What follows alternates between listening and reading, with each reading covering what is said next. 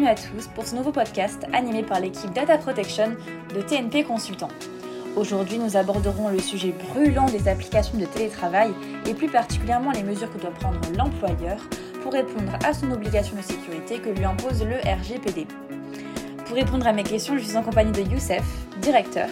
Bonjour Margot. Et Abderrazak, consultant en protection des données dans notre équipe. Bonjour Margot, bonjour Youssef. Alors, nous savons qu'en l'absence d'un accord collectif ou d'une charte, le télétravail peut être encadré dans l'entreprise par simple accord entre employeurs et salariés. De plus, si je ne me trompe, le Code du travail permet de justifier le recours au télétravail sans l'accord du salarié en cas de risque épidémique, bien sûr. La mise en œuvre du télétravail dans le cadre du Covid-19 ne nécessite donc aucun formalisme particulier. En effet, Margot, tu as raison.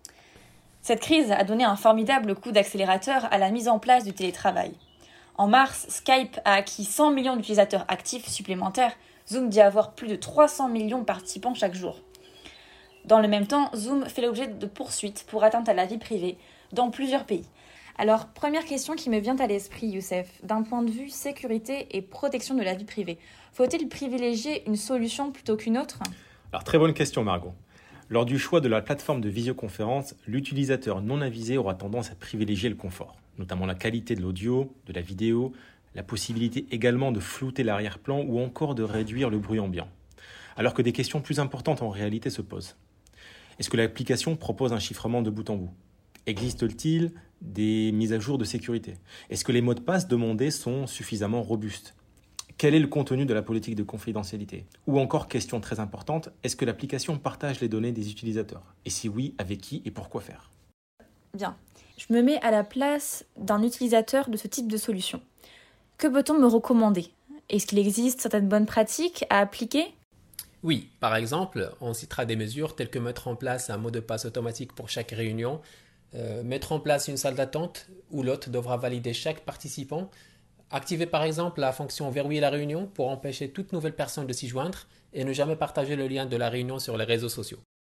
A noter que la direction interministérielle du numérique et la direction générale de l'administration et de la fonction publique fournissent un tableau comparatif pour accompagner les utilisateurs dans le choix d'un outil qui convient à leurs besoins. Le lien vers ce tableau est disponible dans la description de cet épisode. Si je me réfère à une actualité récente, L'application Zoom a fait l'objet d'une série de préoccupations liées à la sécurité et au respect de la vie privée. Youssef, que peux-tu nous dire à ce sujet?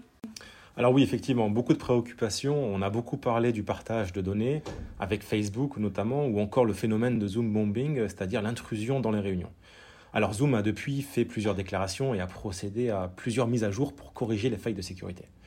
D'ailleurs, ce n'est que très récemment que l'application propose un chiffrement de bout en bout pour l'ensemble des utilisateurs ce qui était réservé uniquement aux clients payants il y a quelques jours. Merci Youssef. Maintenant en pratique, est-ce que tous les outils vont utiliser le chiffrement? Abderrazak, pourrais-tu nous donner peut-être un peu plus de détails à ce sujet? Quelles vont être les modalités mises en place? Justement Margot, tous les algorithmes de chiffrement ne se valent pas et il en existe différentes modalités. Certaines applications utilisent le chiffrement de bout en bout permettant aux seules personnes participant à l'appel d'accéder à son contenu. Personne ne peut l'écouter, pas même l'éditeur du logiciel. D'autres applications utilisent le chiffrement côté client, à savoir l'employeur. Quand les données passent d'un point à un autre, elles sont indéchiffrables. Mais une fois que les données sont sur les serveurs de l'éditeur, elles deviennent accessibles. Très bien, mais en pratique, comment un utilisateur peut-il savoir si une application de visioconférence est respectueuse de la vie privée? L'utilisateur peut vérifier plusieurs points, à commencer par la politique de confidentialité. Informe-t-elle clairement les utilisateurs sur les données collectées, leur durée de conservation, l'usage qui en est fait, si elles sont hébergées dans l'Union européenne et les moyens d'exercer leurs droits? Concernant les moyens d'accès aux services, sont-ils sécurisés? Vous pouvez vérifier par exemple la présence d'un cadenas suivi des lettres HTTPS dans la case de l'URL. S'assurer également que les données ne sont pas transférées à des partenaires commerciaux. Vérifier si l'éditeur a mis en place des mesures de sécurité essentielles comme le chiffrement de bout en bout. Et puis regarder l'actualité et les forums. Y a-t-il eu des failles de sécurité? Si oui, quelles mesures ont été mises en place et est-ce que ces mesures sont suffisantes pour les résoudre Est-ce que cela signifie que les éditeurs utilisent les données à des fins commerciales, Youssef? Alors, l'utilisation des données à des fins commerciales, euh, c'est une question délicate et il n'y a pas de réponse globale. D'où l'intérêt de bien choisir son application. Certains éditeurs n'utilisent pas le contenu de vos messages à des fins de ciblage publicitaire. Cependant, ils collectent beaucoup d'informations personnelles. votre nom, votre adresse électronique, votre localisation, la géolocalisation des photos téléchargées, l'information de vos contacts, des informations vous concernant que d'autres auraient partagées, et même toutes les données qui peuvent être collectées à votre sujet quand vous utilisez la caméra. Bien, alors quelles mesures l'employeur doit-il mettre en place pour protéger la confidentialité des échanges? Alors, pour protéger la confidentialité des échanges, Margot, l'employeur doit tout d'abord sensibiliser les salariés aux bonnes pratiques. La première règle, elle est simple, c'est d'utiliser les équipements fournis et contrôlés par l'employeur et de ne pas faire en télétravail ce qui est habituellement interdit au bureau.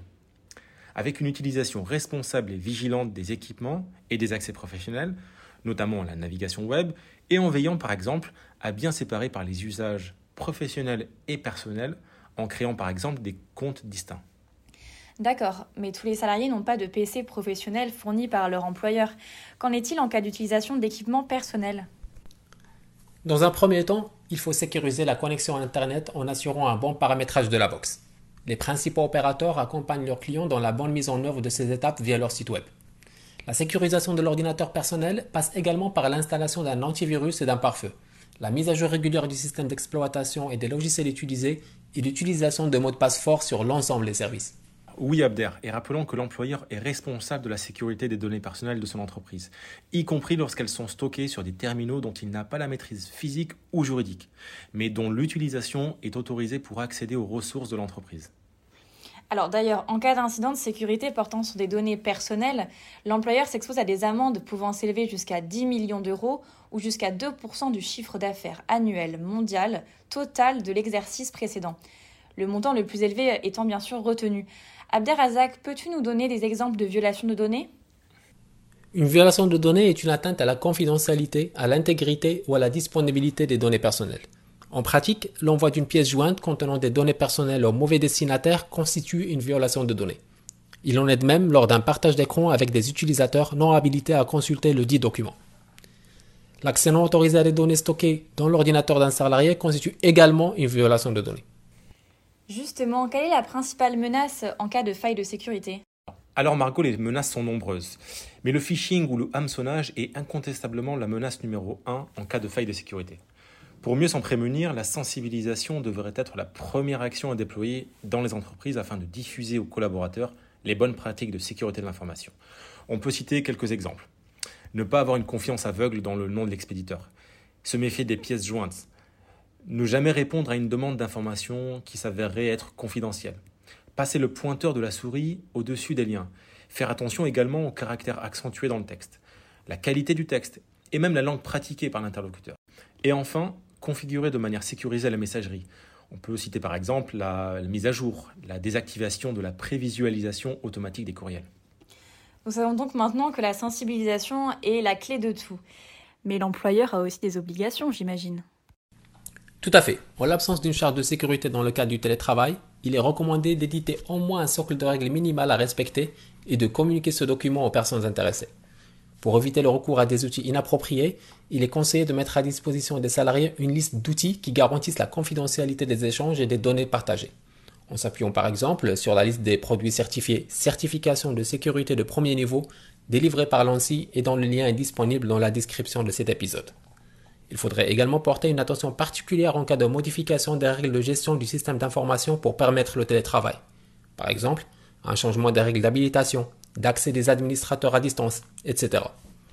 Si certains services sont accessibles depuis Internet, des mesures adaptées doivent être mises en place pour sécuriser la confidentialité et l'authentification du serveur destinataire et détecter les comportements suspects. Justement, il existe une multitude de moyens pour détecter les comportements suspects. Est-ce que l'employeur peut mettre en place un contrôle de l'activité des salariés, par exemple? Alors c'est une, bonne question, Margot, euh, en cette période de télétravail. Hein. Un employé a le droit au respect de sa vie privée et au secret des correspondances personnelles. Un employeur ne peut donc pas librement consulter les courriels personnels de ses employés, même s'il a interdit d'utiliser les outils de l'entreprise à des fins personnelles. L'employeur ne peut donc pas recevoir non plus en copie automatique tous les messages écrits ou reçus par ses employés.